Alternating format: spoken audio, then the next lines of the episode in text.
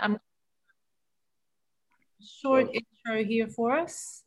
Hi everyone, and welcome to today's masterclass with Rob Fischer of Marine Layer. My name is Antoinette Lonjian from Cork and Fork in Washington, D.C. We are a premium wine store founded by a multi-generational flying winemaker originally from Champagne, France. I am delighted to introduce today's producer, Marine Layer. Marine Layer makes authentic, cool climate Chardonnay and Pinot Noir from some of the best vineyards in the Sonoma Coast. The winemaking process includes incorporating organic farming, sourcing from heritage clones, hand harvesting, activating fermentation with native yeasts, minimal intervention winemaking, barrel fermenting the white wines, and extended barrel fermentations for the reds. The wines are made in small batches and can be as little as 4 barrels of any one wine. The wines are made to focus on complexity, distinction, and longevity in the bottle.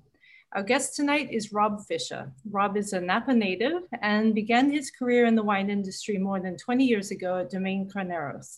Here he gained appreciation for wine, including the science and art of winemaking. For those joining us live, we'd love to hear from you. Place your questions in the chat and we'll get to them time allowing. We will move immediately into the presentation. And before we jump over to Rob, I'd like to introduce Clint Sloan. Clint helped facilitate this event tonight. He's the Southeast Mid-Atlantic Sales Manager for Valkyrie Wines, the importer of this particular brand. Clint, please say hi to the group and then we'll start off with Rob. Sure, thank you all. And thank you, Antoinette. Very good presentation and open for Rob. I live in Charleston and I cover pretty much DC down to Florida and Tennessee for Valkyrie and Valraven and Marine Layer. I've been working with them for 6 years. So thank you. And Rob, go for it. Okay. All right.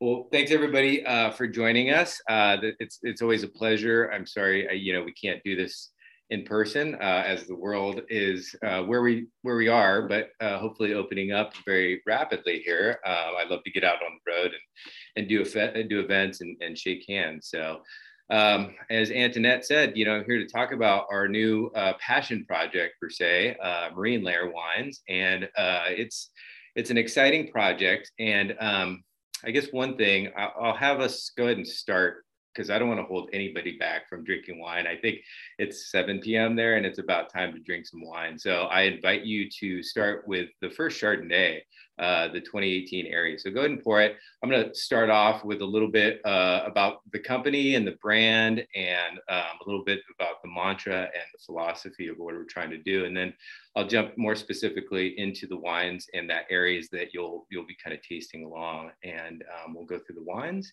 So yeah, so thank you. As Antoinette said, my name is Rob. I am a Napa native that is born and raised here in Napa. We call ourselves napkins. And I've made wine for 25 years, mostly focused on Pinot Noir, Chardonnay, but it really runs the gambit. I've made Cabernet at BV, one of the more iconic wineries in Napa here. It's all been really kind of anchored in Napa, but I've made wine up in Oregon, in New Zealand, all the way down to Santa Barbara within California, but with a real focus on kind of Burgundian varieties. About 6 years ago, I guess throughout all of my experience in this kind of love for Chardonnay and Pinot Noir, it came pretty clear that some of the best renditions of those two varieties were being grown on the Sonoma Coast, and so. 6 years ago, I had the opportunity to jump county lines and jumped over to the Sonoma side of things, and I love it over there. It's really beautiful. It's definitely very different than Napa. Some of you might have visited both the areas, not too far, probably about 40 minutes apart from each other. So I drive a lot. But Napa is definitely a little more ubiquitous with Cabernet. It's Cab country. It's a little bit warmer, and as you push out west towards Sonoma, you definitely get more of that coastal influence. We have the benefit of the Pacific Ocean there. It's really beautiful, rugged coastline, and with that, we get this Marine Layer, which is kind of the tribute of the brand, right? And so a couple things, we have the fog that comes in directly from the coast, but also from the bay, from the San Pablo Bay, and it kind of creeps up And then we have the wind as well, too, and this phenomenon from what's called the Petaluma Gap, which is kind of an opening in the coastal mountain range there, which acts like a big fan. And those two things really allow us to grow really world-class Pinot Noir and Chardonnay. And a little more inland with it throughout Sonoma County, we can also ripen things like Cabernet and Zinfandel and these later ripening varieties. So I was just enamored with that whole kind of range of things. And you overlay that onto the kind of geographical just diversity across Sonoma County. And there you have it, just a plethora of great growing regions right in one place. So I decided to kind of take root over there. I still live in Napa. I'm at home here, and I'll say that we've hit our first heat spell. It was 106 in Healdsburg when I left a couple hours ago, and it's about 103 here in Napa. So our first heat wave of the season. But I'll talk a little bit about kind of this season, last season, a little bit about the fire. So I'll try to touch on a lot of things. And I just really wanted to invite everybody to any questions that you have kind of along the way, please throw them out to Antoinette. She can pop them up. And I love kind of the interaction as it comes up. So, and I think questions real time as they come up in your mind are the best time to answer them as well too. So Marine Layer, I guess I can't start the story without telling kind of the grassroots, our grassroots project. So we used to own a brand called Banshee Wines that we started back in 2008. And I always bring that up. We've since sold the brand, and it's worth talking about because that was kind of the real introduction into Sonoma County and this whole wine thing for us as a company. It started as a very small kind of side project in 2008 when the market crashed. We were able to obtain some really righteous wine because people just weren't buying $60 bottles of Pinot Noir. So we got it, we bottled it. It was about 200 cases. And the concept was, hey, if we have to drink it amongst family and friends, so be it, we can handle that. The name Banshee was one of the co-owner's dog's name, and the symbol on the label was this thing above the door. So it was really kind of this slapstick concept that they put together. And lo and behold, the whole vintage, that 200 cases sold in about 6 weeks. And it spun off this project and this concept of really being able to go out there and really getting into the wine industry, which I think can be quite intimidating, especially on the production side. I think this concept of like big money and big investment, which it is, but you can also start really small too, right? And grow it. And that's the neat thing about what the story of our company really is. We started with really nothing and just a lot of passion and drive and blood, sweat, and tears poured into it. And here we are, and we have several other brands kind of within the portfolio, and we have an import business as well attached to the company too. So we love, at this point, we're pretty multifaceted, and we're really, really proud of it. I think we touch on a lot of different things and a lot of different price points, but by and large, Marine Layer is our little baby. So and Banshee allowed us to really explore Sonoma County. I kind of term it as this exploration of really kind of understanding what was out there. It allowed us to kind of meet a lot of different growers and form these relationships, because our whole industry really is based on relationships, right? I mean, everything comes back around, and you really get to know people and understand their philosophy. And so that was a great kind of learning experience. We understood where we wanted to be and where we wanted to play and who the people that we wanted to work with. So Banshee was really integral in kind of this next step of things. So Marine Layer, when in 2018, I think we kind of conceptualized it in 2017 and really moved forward in 2018. So these wines will be our first vintage that you're tasting here. And we really want to take some of the best vineyards, and really those vineyards that really spoke true to the really beautiful expression of Pinot Noir and Chardonnay, more coastally influenced. And so we were able to really kind of cherry pick some of the best vineyards and the best growers that shared kind of like philosophical farming kind of ideas, and we've added to that too. And so the neat thing was the the unique thing was with 2018 is it was a little bit bigger of a crop. And so people had a little bit of extra fruit, and some of the vineyards that you could never get into, you know, that wouldn't even accept your phone calls or emails, all of a sudden had a little bit of extra fruit. So that was another kind of key thing that let us, you know, allow us through the gates of Pinot Noir and Chardonnay haven for sure. So, so here we are. You know, we really like to play. If you've been to California, you know that 101 really kind of runs through the gut of Sonoma Valley. Sonoma in itself is really kind of, you know, bowled in by the Pacific Range. There's two ranges. There's the Pacific Range, and then there's more the kind of the Mayacamas, or that ends with Sonoma Mountain there. And that's what really kind of buffers a lot. It acts as kind of a sink for cooler air to kind of flow into. And so we really play kind of on the western side of 101, and even further out, what will soon hopefully be its own appellation is West Sonoma County.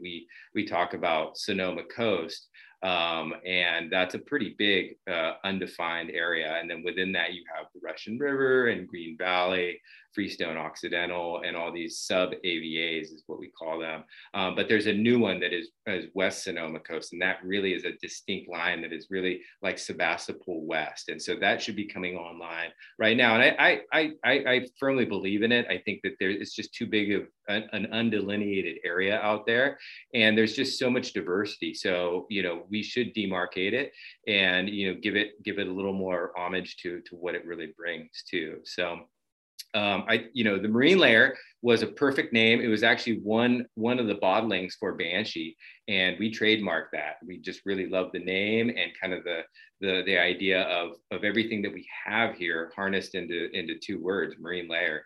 And, you know, that, like I said, has everything to do with the Pacific Coast. You know, we wouldn't be able to do this without it. And so there's a few phenomenons that really play into that. I mentioned the Petaluma Gap, which again is that opening kind of on the southern end, truly, yeah, just west of the town of Petaluma. We have the Russian River too. At the mouth of the Russian River is an inlet, and through that comes fog and wind as well. And then the San Pablo Bay from the south. So we have three kind of cooling mechanisms that really play into it. And so it can be, you know, in the 90s in the middle of the afternoon, but it really cools off in the evenings. And that's the big thing for these varieties, is having a big diurnal kind of flux where it still cools off at night down into the, you know, it can be 90 and then cool off into the 50s really quickly. So that's what we love. I think along with that, in terms of the wine style, you know, you really retain acid. I think our philosophy, you know, on winemaking, mine in general, is if you do things correctly in the vineyard, and that's planting the right variety, the right rootstock, and the right orientation on the right soils, you know, your only job is to not screw it up in the winery, right? Kind of just usher it through the fermentation process. And so that's kind of the end goal for us. And so, you know, achieving that balance in the vineyard brings in balanced grapes that have, you know, balanced acidity. We're, you know, short of being acid heads, we do like a lot of acids, and I think it brings a lot of liveliness in the Chardonnays, a little bit of tension, a little bit of nerviness, and that's the kind of style that we love. And, you know, certainly Marine Layer is stylized around the wines that we're inspired by and that we love drinking every day. And a lot of those are European wines that you guys have a lot more access to on the East Coast than we do over here. But, you know, Grower Champagne, Chablis, White Burgundy, and Grand Cru Burgundy, all those, you know, those are certainly laid a path for us in terms of style. We're not necessarily trying to compare ourselves or trying to emulate anything that they're doing over there. I think it's just a very different place, and that wouldn't be doing California or France or any of the European countries any justice either. So we do our own thing, minimal input, you know, on the Chardonnay. You know, these are sites that are on the fringe. And, you know, when I say the fringe, it's, you know, they're just these sites that are kind of tend to be high elevation, very rocky or mountainous sites, places that it's just not easy to farm. We, as Pinot Noir and Chardonnay growers, you know, we like a good challenge, you know, and if you really want to make something that's special, you have to be willing to go out there and take some risk. And along with doing these types of ventures, there's a lot of risk. And, you know, Pinot Noir in particular is a really precocious grape to grow.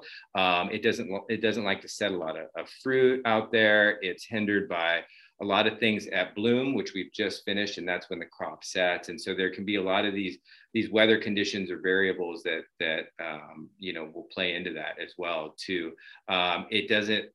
We really work hard to kind of maintain balance in the vines. I think there's a lot of places in California to grow Pinot Noir, but there's a lot of places also that are pretty mediocre Pinot Noir, and I don't want to come down on anybody or any other growing region, but I just think that there's these pockets of really special places where you just hit that, and that you just walk into some of these vineyards and you just feel the happiness of the vines and this balance, and they just exude it and you can feel it. And so those are the special places that we're really looking for.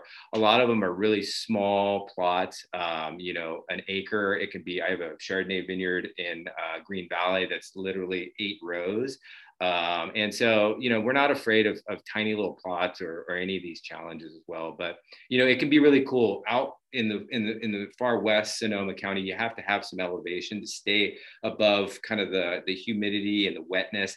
Pinot Noir and Chardonnay are tight bunch clusters, so they're subject to rot and different types of just disease pressure in general. And so typically we work really hard to get into the canopy and open things up and let the air flow kind of through, because, you know, that's just a common practice these days. And so obviously really cool sites, but we have vineyards up and down the whole coastline. And we have a very neat distinction of being in a couple vineyards, one in Annapolis, which is in the very, very northwest corner of Sonoma County, like a stone's throw to Mendocino County. And that is the most northwest vineyard. It's called Whistler Vineyard up there. And then on the southern end, we have the distinction of being the most southwest vineyard, and that's a vineyard called Grand Vent, which is in that Petaluma Gap. And the translation obviously is big fan, because they just get pummeled with that afternoon wind as well too. So we really do span the whole county. Sonoma is definitely where we kind of laid our roots and decided to, but as the kind of progression and the evolution of the brand has taken shape, I don't think we're necessarily confined to Sonoma County as well. We're starting to jump around a little bit. As everybody knows, we had really horrific fires last harvest that we had to deal with. And along with that, we went down to Santa Barbara, our friends down in Santa Barbara County and Santa Rita, and sourced a little bit of fruit up there. And we're doing a little bit of Syrah from Mendocino. And so it's not necessarily, you know, it's definitely, our roots are in Sonoma County, but, you know, anything with that real coastal influence, these really beautiful sites with elevation that are doing something special. Those are all kind of in the works as well too. So, let's see, what else let's talk a little bit about the wine. So this Aries, this 2018 Aries was our first vintage. So we have 2 Sonoma Coast blends, that the Aries is the Chardonnay, Lyra is the Pinot Noir. The whole Marine Layer project is not very big at all. We produced about 1,500 cases in 2018 and about 1,800 cases in 2019. And the Lyra and the Aries are the bigger blends, but when I say big, you know, they were 350 to 400 cases, respectively. And so those aren't big. And then just below those, in terms of the tiers, we have all these vineyard designates. And I think the Aries and Lyra really are kind of a really beautiful what I'd like them to be is this really beautiful representation, kind of a sum of all the parts. And, you know, a lot of people actually gravitate to those because they're just delicious. And they have little pieces of all these other vineyards. Whereas, you know, the vineyard designates are, you know, I just love them for kind of their pure expression of the site and what that vineyard brings to. And so we'll be tasting a couple of those today too, but that's kind of the architecture of the brand. We started a sparkling wine program as well too, because everybody needs bubbles, right? I mean, you can't have a good party without bubbles. So we've started a really small, just a few hundred cases. That takes a little more time. So that's a little ways out. And in 2020, you know, the whole vintage, you know, unbeknownst to a lot of the consumer base out there, we didn't lose the whole vintage, and we're just really kind of getting our heads around what that looks like too. So we're excited about the future. The Aries Chardonnay is a little bit of 4 or 5 different vineyards. It's going to have a little bit of Gap's Crown, which is just one of those beautiful, beautiful sites. It's a little farther west in the Petaluma Gap, but has elevation. It's on the western side of Sonoma Mountain, much rockier soils, just a dynamite site for Chardonnay. You might have seen, you know, a lot of producers do vineyard designates of Gap's Crown, and it was the most, I think it was the most highly valued vineyard that ever sold in California history. And it's just a dynamite site. A lot of people know it for Pinot Noir, but the Chardonnay is just phenomenal. Rob Harris, who farms it, is a friend, and we've since started sourcing from a couple of other of his vineyards. He's just a dynamite grower. He pretty much knows every vine out there, you know, under his taking, and just knows his land really, really well. It's a one thing that we like. One thing that we have plenty of here in California is sunshine and heat, right? And a lot of times, I think what's become kind of the idea is that you see all these bigger styles of Chardonnay, rich, ripe, almost oily, a lot of oak, and those are fine. Obviously there's a big consumer base, but that's not what we're looking for. You know, we really want to let that fruit shine. We want to retain that acidity, something that's really kind of clean and focused, and again has a little bit of that tension, and has this really kind of first and foremost fruit, and then secondarily some of this, you know, maybe this surly and barrel aging to really complement that. So, you know, we start with kind of the material that we have, and then hopefully bring in all these other things that will really just complement it and kind of lift that vineyard, the vineyard characteristics up. Chardonnay to me is one of those varieties that you can put a lot of things at it. You can throw a lot of oak, and you can go through 100% malolactic to get the more of a butteriness. And so we just chose to kind of really like have a clean expression. And I think the Aries shows a lot of that. I just, you know, I tasted the 18 Aries, and I think it's delicious. And these wines are young. And the other thing too, is like, we're hoping that these wines are going to age really, really gracefully. And so far that's shown to be the case. And so, and I think one of those things is kind of the acidity that really is the backbone of kind of a lot of wines' longevity. And so we're really happy about that. So Gap's Crown, Heintz Vineyard, which is one of the more iconic Chardonnay vineyards out in West Sonoma County. Charlie Heintz is like 4th generation. His family's been farming this land for 150 years, and just the sweetest guy. And, you know, that's one of the things about Sonoma County that I love versus Napa. Again, I live in Napa, but, you know, Napa can be kind of big business. I call it the Disneyland of the wine world, where I see Sonoma as more this kind of neighborly gentleman farmer, a lot of handshakes, you know, and more relational kind of ways of doing business. And again, you know, his vineyard is just beautiful. It's older, more established. It has a different, it's not pretty. Like, you know, there's really teed up, beautiful manicured vineyards, and pictures of Charlie Heintz Vineyard, you know, there might be a broken down truck or a tractor. So, you know, it doesn't look like a world-class vineyard, but I swear the vineyard and his way of managing it is really, really beautiful. And the wines prove it as well too. And it's very, very distinctive too. And so it's again, one of those pressure sites. So there's always just a little bit of botrytis, which, you know, I think has become kind of the characteristic of that. And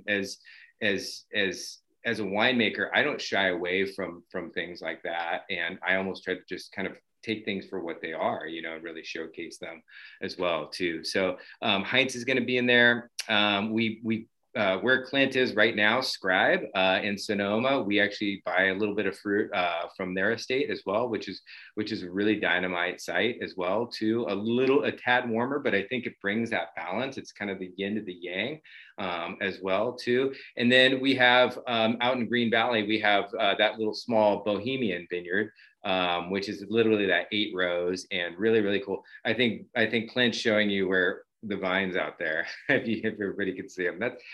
Those are our rows. So yeah, and then Bohemian Vineyard, which is really, really cool, really like just laser acid, and just makes this really nice splash to it. The wines the fruit is all picked at night by hand. And really usually on the earlier side, we're not looking for a big alcoholic style. When it gets to the winery, it goes right into the press, really cool. And it's very gently pressed. And so, as we use a bladder press, so you imagine a deflated balloon inflating to kind of squish the grapes. And, there's not a lot of rotations, and we're not pressing the heck out of it. The harder you press, the more the hard phenolic tannin you get out of it, the more acidity you lose. And so it's a really gentle press cycle. And the wine is cold settled overnight in a tank.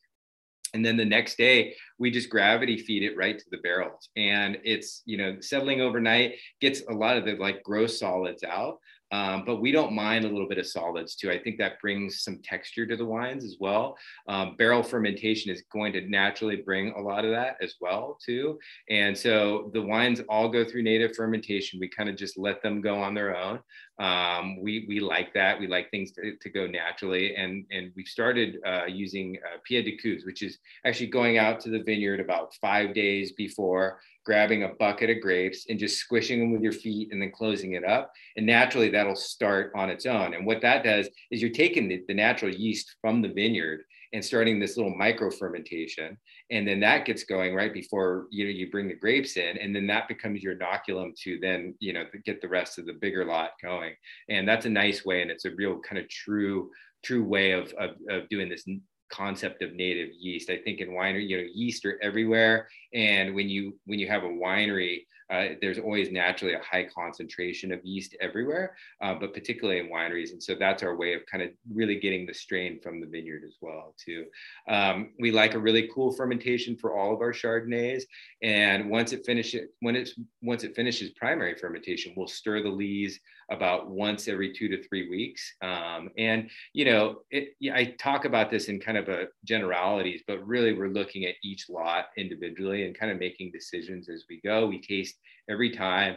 We do all our own work. I have an amazing assistant winemaker, Meredith, and it's really just the two of us. And, part of it is kind of, if you get to know a winemaking personality, we have these neuroses where, you can ask somebody to do it and maybe not have, you just want to do it yourself because it's going to be done right. And if you're there and you're close to your wines and you're tasting them each time the barrels come down, then you kind of have a game plan always going on in the back of your head. And so that's a great approach for us. And, this isn't a big project, so we can certainly handle it as well too. So, so the wines, most of them go, I believe in 2018, all of them went through malolactic fermentation. Sometimes we'll add a strain of malolactic bacteria. For those of you that don't know, that's primary fermentation is enacted by yeast. Secondary malolactic fermentation is by bacteria. Not a bad bacteria, but it essentially takes the malic acid, which we have a high content of, particularly in these cooler climates, and converts it to lactic acid. And nowadays there's different strains because typically, you think of a lot more buttery tones, but you can still achieve complete malolactic fermentation with certain strains of bacteria that don't express that diacetyl, that really buttery flavor, because that's not necessarily what we're looking for. So along with all this barrel aging and this barrel stirring, you're bringing up the yeast and the lees every time. The lees are essentially dead yeast cells at that point. And over time, those yeast cells, their cell walls break up and they release amino acids and peptides And these things that kind of bring richness and broadness to these wines. And if we didn't do some of this with no ML and no lees stirring or anything like that, I think the wines would be really kind of sheer and just a little too linear. And so it just brings a little bit of complexity as well.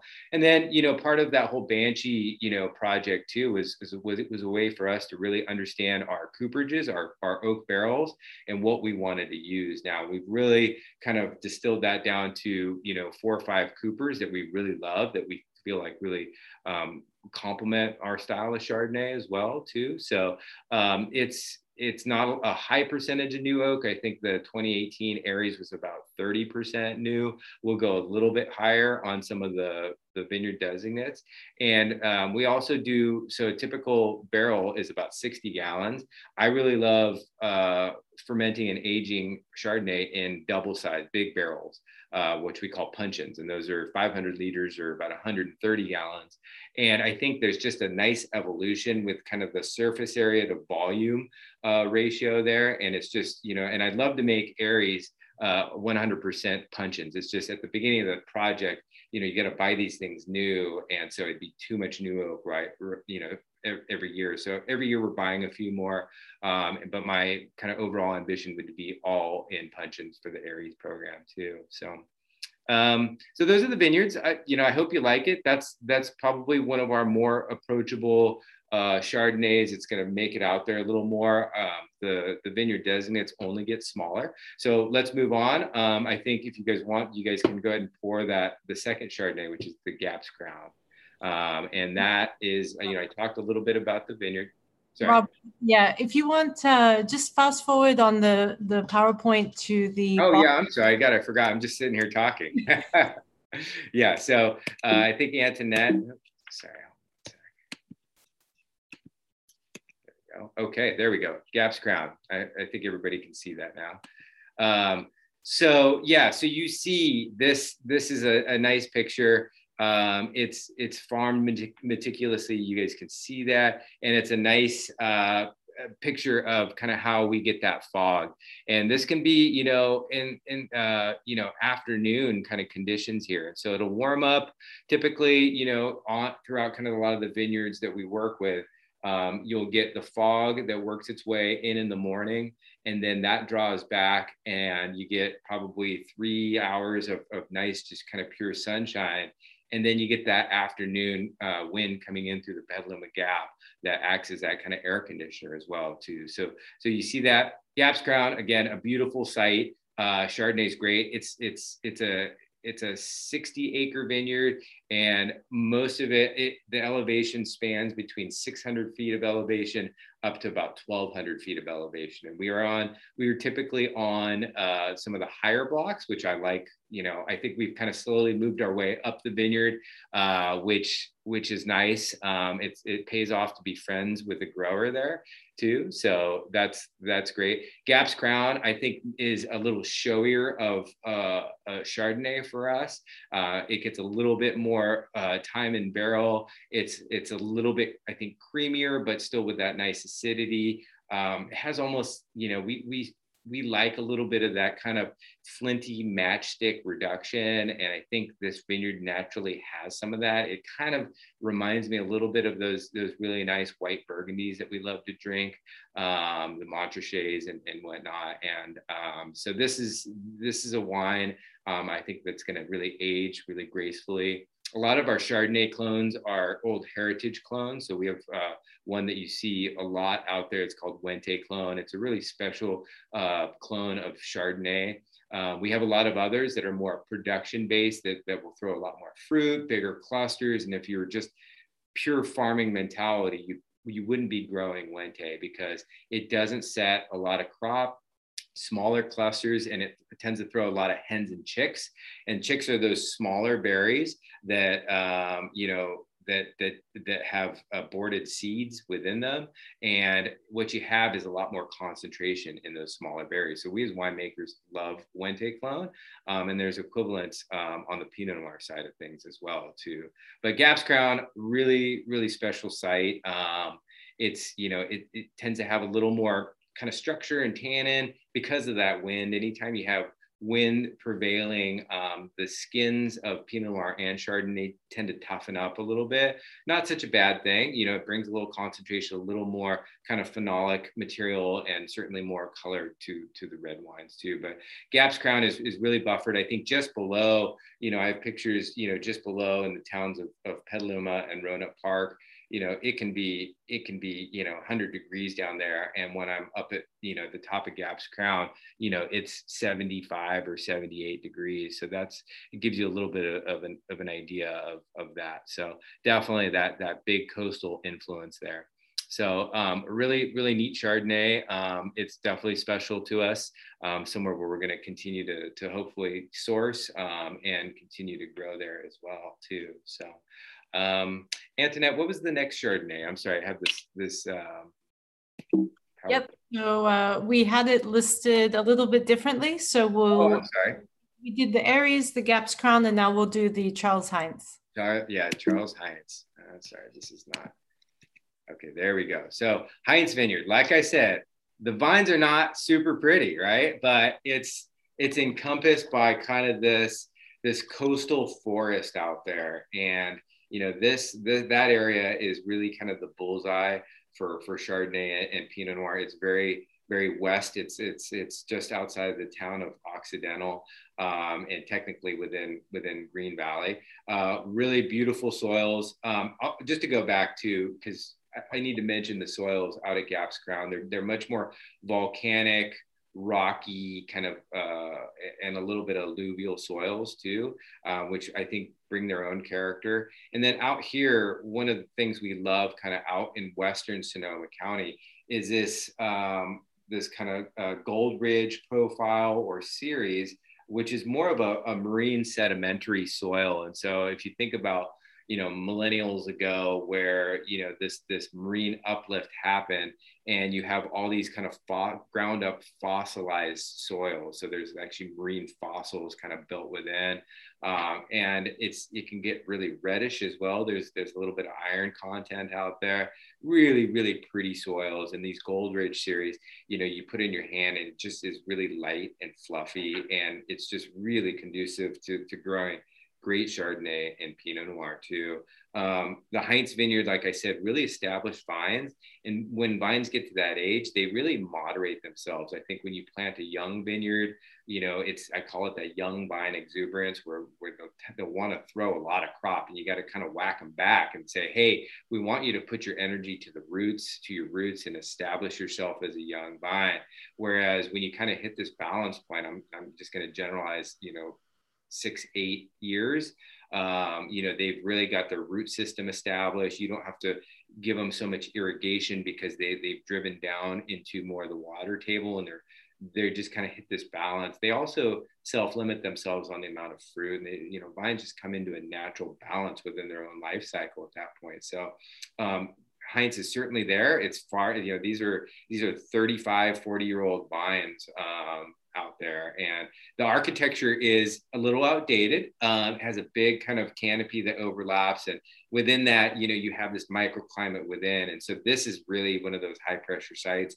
I talked a little bit about the botrytis. So not to rush you guys, but when you get into the Heintz Chardonnay, and in particular in 2018, we had a late September rain followed by a big warming trend, and it got really, really humid. And so, you know, botrytis was definitely a factor, but we mitigated it. You know, we did what we had to, but I think it's really distinctive in the wine. It really kind of shows, I think in the 18, it's probably a little more pronounced than subsequent vintages, but really almost like that kind of chamomile to it. And so it's got, you know, because of that heat spike, it probably got a little bit riper than I would have liked it to. But nonetheless, it's a really beautiful wine, really distinctive. I've never made a Chardonnay quite like it.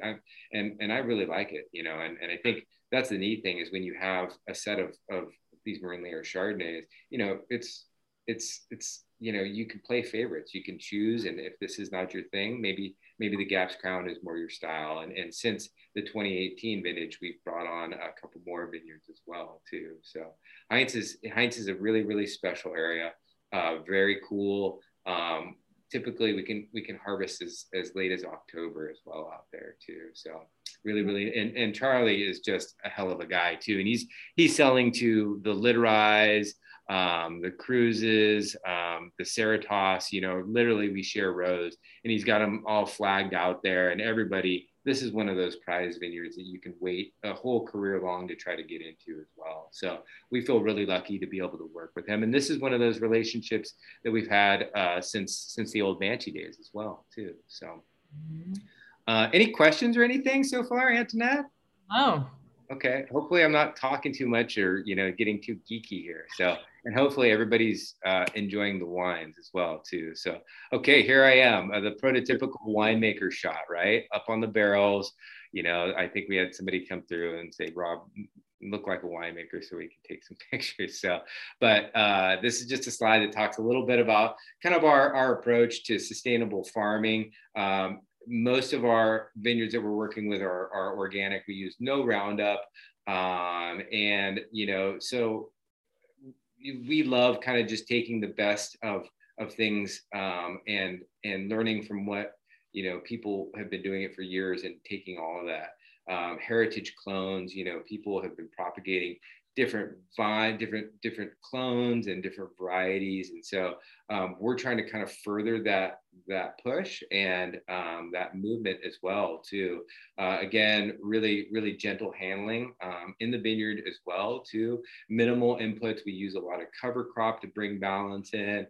I think typically, agriculture and farming in general can be kind of heavy-handed, and we as an industry learned, from growing crops and everything that, that'll come back and bite you. And so I think there's been quite a really good shift in really kind of being more stewards of the land and kind of, just trying to find ways to achieve more balance and in making great wines, because I think those are, again, the best expressions of it too. Really small lots. Antoinette mentioned 4 barrels, but I have a couple bottlings coming up in the 20 vintage that are 2 barrels, so 50 cases. So really, really quite limited. And that might be somewhat of a function of the harvest, but again, native yeast, really minimal intervention. All the whites are barrel fermented. Everything is really small lot. So, everything that we bring in, our biggest lots are going to be 5 tons or less. And ferments can be anywhere from 1 ton up to 5 tons. And we like to, particularly Pinot Noir and Chardonnay winemakers, we really like to make it hard on ourselves. We slice and dice things. We try different things with the same plot. And so, by the end of it, you turn one 5-ton lot into 8 different lots. And so, but that's the fun part of it. There's definitely kind of a experimental spirit to it all. And we love that too. So, really, really, we're just trying to kind of, again, showcase the fruit too. So this is Baron Ziegler, our CEO and kind of the founder of Banshee and Marine Layer and Valkyrie, our import. And he's kind of the leader at the helm, busy guy. He's got a lot of different projects. And so he's certainly very, very involved. He this is not, we're a pretty young group. He's even younger than I am. And, he at a very young age just found a passion for wine, started collecting first growth Bordeaux at like 19 years old, started working for Eric Solomon on the East Coast, and just found this passion and really started his step into the wine industry as an importer, but, obviously is now a wine producer as well too. So we were just tasting, he's really, really heavily involved from beginning to end. And we're starting to get a little bit of acclaim and some traction out there in the market. This has been a long time coming. And, as you can imagine, starting in 2018, we've had our challenges, right? I mean, we had this great concept, this great idea, and 2019, we were just about ready to launch. We had this great packaging. We knew the wines were really solid. We had certainly the effort and the passion behind it. And all of a sudden, whammo, the pandemic hits. And so that's delayed things, but it's also, we try to shed some nice light on a lot of it. We're opening a tasting room, which is going to be a really, really beautiful space and put a lot of resources towards it. And that's opening on the square in Healdsburg on the northern end of Sonoma County as well too. And we've also just acquired our for the very first time, our own winery. So our own winemaking space. It was one of Dave Ramey's facilities, and it's just a couple blocks away. We've made wine in other, you know, we've essentially, it's called an AP, and we've always made wine at other wineries because it's a huge endeavor to go out and buy your own winery. And we felt like this justified it. So for the very first time in 2021, we'll have our own wine space. And that's, you know, our company's growing. I just hired a couple full-time production folks. So it's a really neat time for the brand and our company as well too. Just some photo shots. And then just some tech notes on the wines that you guys have had today. So I'll just kind of, you know, since I'm talking to it. Rob, there's a couple of questions from the guests if you want to. Yeah, sorry, I'm gonna bring you guys back onto my screen so I can see you. Okay, can everybody see me or just my screen? There we go. Okay, all right, shoot them off, Clint. If you look, can you look on the chat? So first question is from Allison. She's asking about native yeast and does it change over year, the strain of the yeast, and what is the effect on the wines? Yeah, I think, yeah, okay, yeah. Yeah, no, I think there's always more risk with native fermentations. You know, certainly they can go, you don't know exactly what's fermenting your wine, but I think the reward outweighs the risk. There's certainly a lot of commercial yeast out there, and they're efficient. You know, we've isolated strains that'll really do the job quickly and kind of, you know, bring out certain esters or certain tones. But for us, you know, I think it goes back to what I mentioned, and that what the French term is called pied de coupe, where you're getting those grapes from the vineyard a few days before. And again, I think there's just a little more lineage to kind of this idea of kind of encompassing the vineyard as well too. So for us, like I was saying, the native yeast should be directly from the vineyard, from the terroir too. And so we'll do that. We'll harvest a bucket full, get a little starter going, and add that in. And by getting a little bit of a starter, you can kind of smell, you get the, you know, you make sure that the fermentation's going well. You know, we're throughout fermentation and harvest, we're constantly smelling, tasting. You can tell when things start to go sideways, or if you have angry yeast trying to ferment, you know, they'll tell you, you know, they'll do the off aromas or whatever it is. But yeah, we love native fermentations. They tend to go a lot slower because you're starting with such a smaller cell count.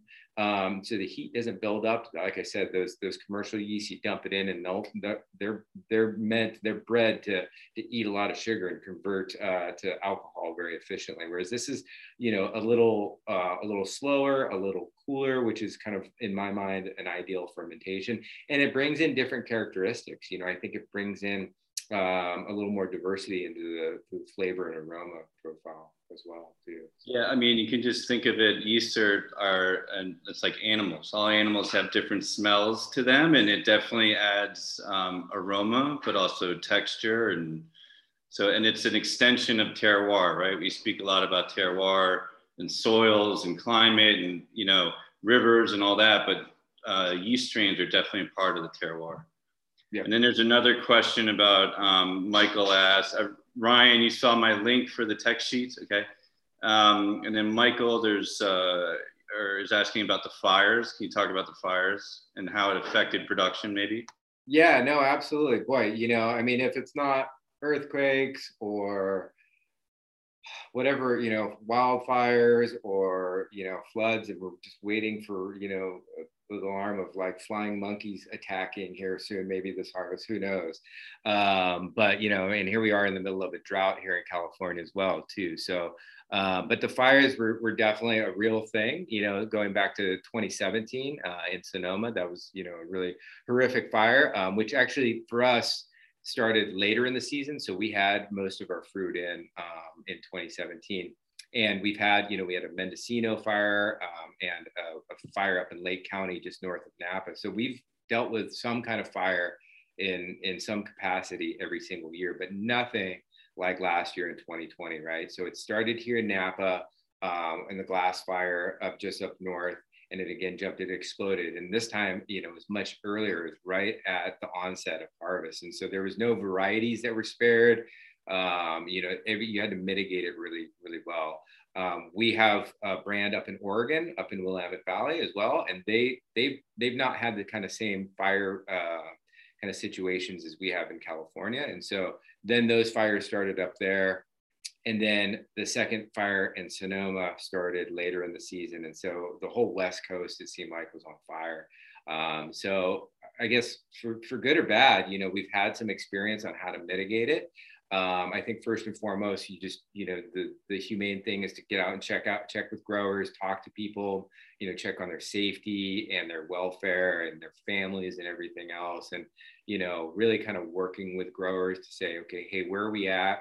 I think that, it had a lot to do with kind of proximity of the fire and then what was burning. I think in 2017, the fires moved into more urban environments. So you had different, wood structure fires.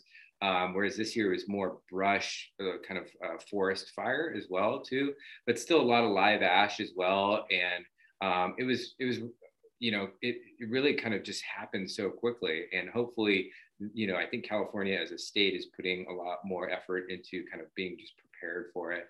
But we as an industry certainly, are putting a lot towards it. The Australians have certainly seen a bit of it. So, we talked to all of our growers.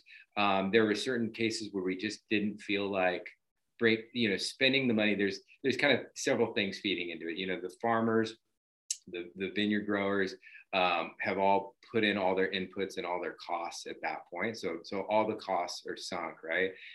But to the decision of whether to pick or not, and further, because harvesting the fruit is not cheap, and then, actually making the wine for something that could be just a lost cause, you have to have that tough conversation. And so, we really tried to stay ahead of it with some compassion as well too. Crop insurance, was certainly, at the top of the discussion list.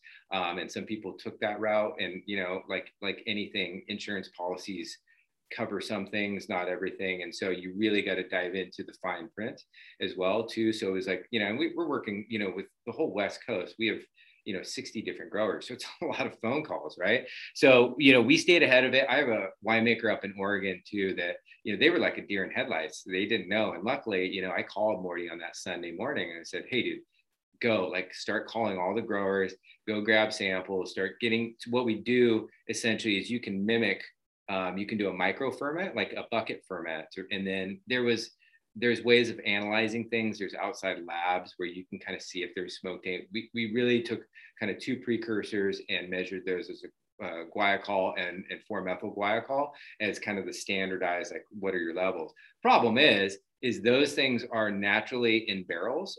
When we char our barrels as well, those are kind of natural components. And, in a variety like Syrah, it has some of that kind of smoky character anyway. So we had to make sure that it was a really pure sample. I think what we've learned is it's not just those two things as well. Those are measuring two kind of flavor components, but there's a textural piece to it. I think certainly in some of these wines, you get that really ashy kind of palate. And it's, for lack of a better term, it's like licking an ashtray, and you just can taste it. And it's just not a good thing. And so, but we had to measure it somehow to make these kind of real-time decisions on the fly. So, not very easy. We've made it through. I think there's a lot of, I feel really good with our 20 vintage. There's, we brought in probably about 35 to 40% of what we would have brought in. We actually brought in some fruit before the fires, and that's to our benefit, that just by pure timing that we bring in, we have such early sites within our style of wine.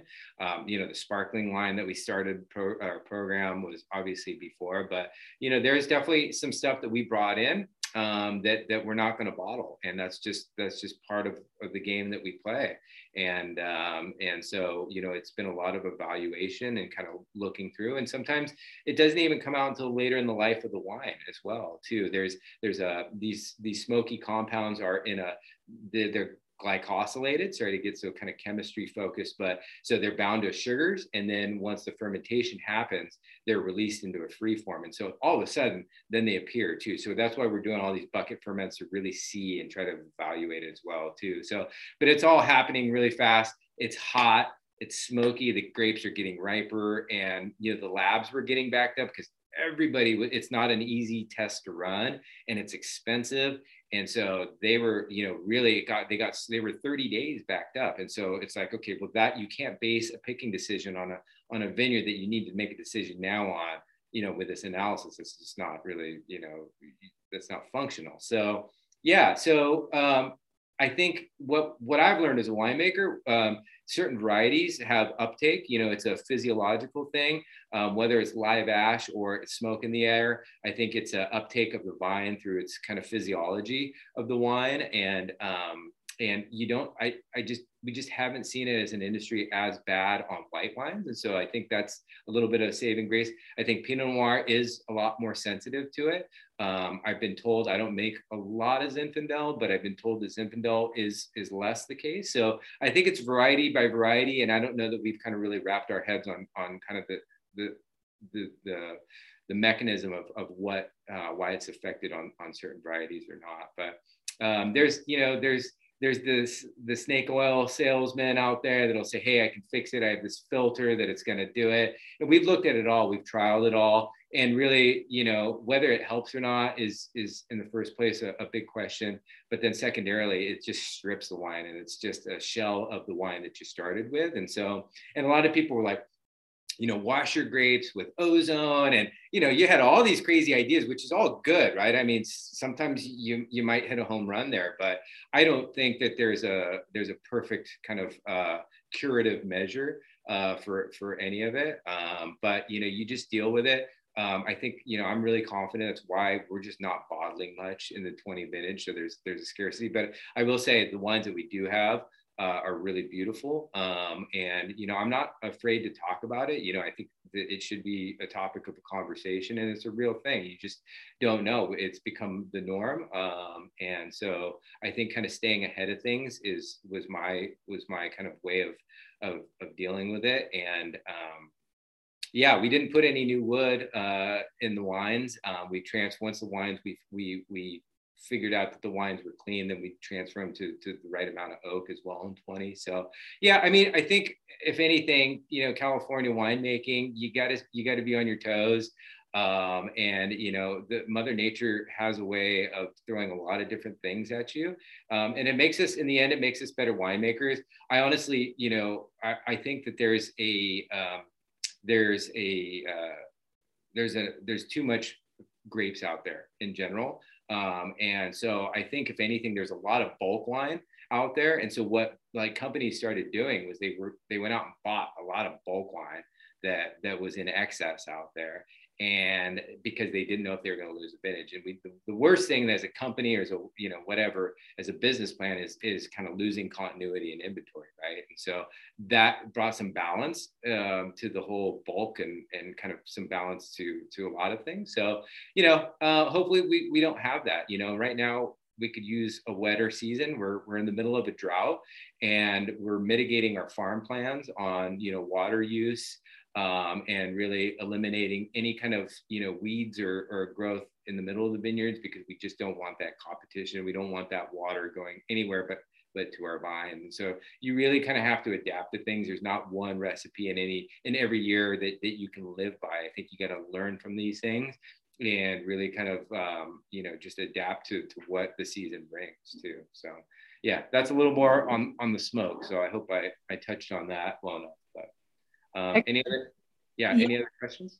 Well, not a question, but I'm not sure if I missed part of the presentation or not, but did we touch on Lyra Vineyard at all for the Pinot? No, let's jump into that. Sorry, I told you I can kind of keep going on. Am I on screen sharing again?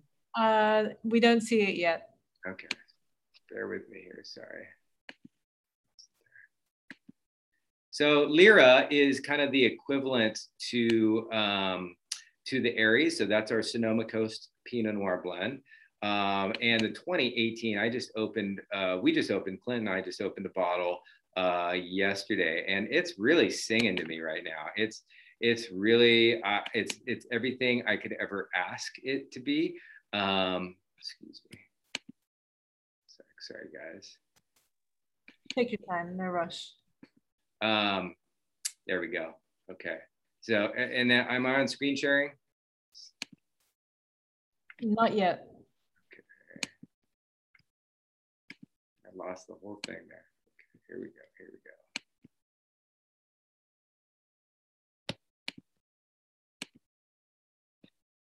How's that? Perfect. Thank you. Okay, there you go. So Lyra is the kind of counterpart to Aries. It's a blend of all these great little vineyard sites that we work with.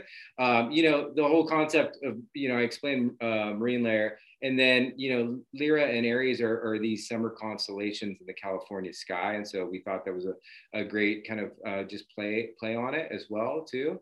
And we started in 2020, we're gonna have one, we're adding a new one that's called Hydra. And that's the northern sky. It's a little darker. It's the animal is a multi-headed kind of serpent or dragon. And the concept behind that is it's a red wine this year in 2020. It's a Grenache Syrah based blend, and it's going to be ever evolving. So every year it might change a little bit, very small amounts, but again, it allows us to play and have a different thing that we can play with. We've gone down to the Santa Cruz Mountains, which again, a very maritime influenced area. And we're going to play with a little bit of Cabernet Sauvignon and some Cab Franc as well too. So excited about that. But Lyra is that you know, that pure expression of really kind of West coastal Pinot Noir. I think, you know, you taste the wine, hopefully everybody's got it in their glass. It's really this buoyant kind of red fruited profile, really bright, I think, you know, really brambly, again, kind of it has these really kind of floral tones. Again, that nice backbone of acidity, this long, and also texture as well too, right? Because I think, you know, in some of these terms, as I describe it, I can describe it as kind of a lean wine, but I think that it has really nice texture to it as well. It has kind of this sweet opulent entry as well. And, you know, so in the Pinot Noir winemaking, again, very gentle handling, picked at night, very low yields. And so we'll destem some of it, but we also do quite a bit of whole cluster fermentation, which is just throwing in the whole cluster of grapes. And so the stems and everything. And it's a fairly common practice, but I think what you get with that is a little more structure, a little more spiciness, a little more complexity in the wines too. And certain vineyards will call for more of it. Other ones just don't have that. But I think overall, I really like that balance point on the Lyra. It's overall as a blend, it's about 30% whole cluster. But really this is, you know, this has some very, you know, we went all the way out to Freestone Occidental, which is essentially about 3 miles to the Pacific Ocean, has some of that Annapolis vineyard, the Grand Vent. So it's going to have, it's kind of the sum of all the parts. And it's in a really beautiful place. I think a really nice expression of kind of Sonoma Coast Pinot Noir as well too. Both the Aries and Lyra are on roughly a 12-month barrel aging cycle. And then the vineyard can be anywhere from 14 to 16 months. So we just, you know, I like to give those a little more time, a little more evolution. But I think, you know, capturing freshness and that kind of spirit of the vineyard is paramount in all the Marine Layer wines as well too. So I really like it. I hope you guys do too. So, and Lyra again is going to be kind of what you see a little more out there too. So Gap's Crown. Sorry, realizing that I've already rambled for about an hour too. So Gap's Crown, the Pinot Noir, is kind of the counterpart to the Chardonnay, obviously.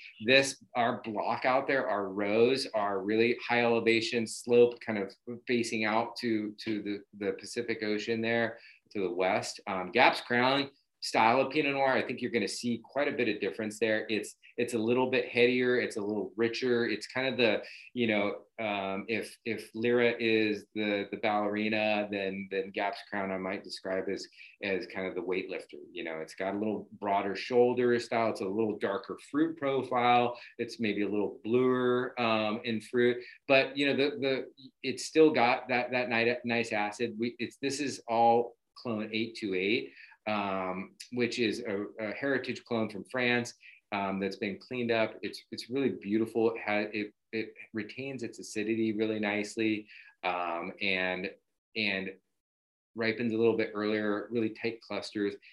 gives off a lot of color, a lot of structure as well too. And so I like it for all those. Like I said, I just try to capture what the fruit and the vineyard is giving and kind of let it take its own personality. And so Gap's Crown was not a site where I use a lot of whole cluster fermentation. I just kind of let, you know, that fruit profile really kind of come to the top too. But it's a pretty showy wine. I think that people, you know, who really kind of kind of wines that pop will gravitate towards Gap's Crown as well too. And again, I think it's going to age really gracefully as well too. So not a whole lot. And you know, Gap's Crown is a dynamite site for Pinot Noir. It will continue to play there for sure. So. Yeah, this is just the, like I said, we're opening a tasting room. It's really, we've hired a firm called the Homeboys, who've done exactly where Clint was. The Scribe guys are friends, but they're amazing design and architectural firm. And it's going to be quite an experience, like nothing else in Healdsburg. It really kind of gives this kind of coastal feel to it. And I think that along with the wines and the quality of the wines and the atmosphere, it's going to be quite an experience. It's a 3,000 square foot space, very loungy, really, really beautiful. And I think it's going to really help to kind of showcase the style of wines too. So that's opening in late July. So I invite everybody to come on out from DC and join us. Ping us through Antoinette. We can set something special, you know, reference it and just say, hey, I was on that Zoom tasting, and I'm usually in the neighborhood, so I'd love to pop over and say hello. And check us out, marinelairwines.com. You can follow us on Instagram as well too. Lots of fun stuff and happenings. You know, we try to keep kind of our consumer base up to date with things that are happening out in the vineyard, and you'll see new stuff coming online with the winery as well too. So a really exciting time, and we got some amazing new wines coming with the 19 vintage as well as the 20 vintage. And like I said, it's a constant evolution. It's a really fun project for me to be involved with from the start up, from everything, and really have something to kind of wrap my arms around. So it's been a fun project, and yeah, I hope you guys have all enjoyed kind of me rambling and tasting the wines throughout all this. So yeah, I appreciate your time on this Thursday evening. Excellent. Is there any other questions, Antoinette? No questions, just a very firm statement by Allison that she and Merrick will see you out there in August. Okay, so it's a date. It's a date. Hold me to it, for sure. I love that. Yeah, so thanks so much. That was an amazing presentation, and I don't say that lightly. Please, do you have any closing remarks before we say goodnight? No, just, you know, really thank you. You know, this is a fun project. You know, we're going to keep pushing the limits on a lot of different levels. So, you know, keep an eye on us. We're a tiny little project, but and we're never going to grow by leaps and bounds. We have other things that are meant for that, other projects, but this is our little baby. And hopefully if you make it out and you really want to, you know, have a true expression of Sonoma Coast, Pinot Noir, Chardonnay, or coastal influence, other varieties, we get a lot of exciting stuff coming online. So keep an eye out for us in restaurants and online or wherever you might see us. So thanks again for your time. Awesome. Well, thanks, Rob, for taking the time to join us tonight. Thank you, everyone, for joining us. Ben, I don't know where you guys are, but that sunset in the reflection there is absolutely gorgeous. Yeah. So, we're in exotic Columbia Heights, so not too far. Not too far. Okay. Absolutely beautiful. So thanks, everyone. Wishing everyone a wonderful evening. I'll end the meeting for all, and we'll see you all soon. Thank you. Good night. Thanks, guys. Bye.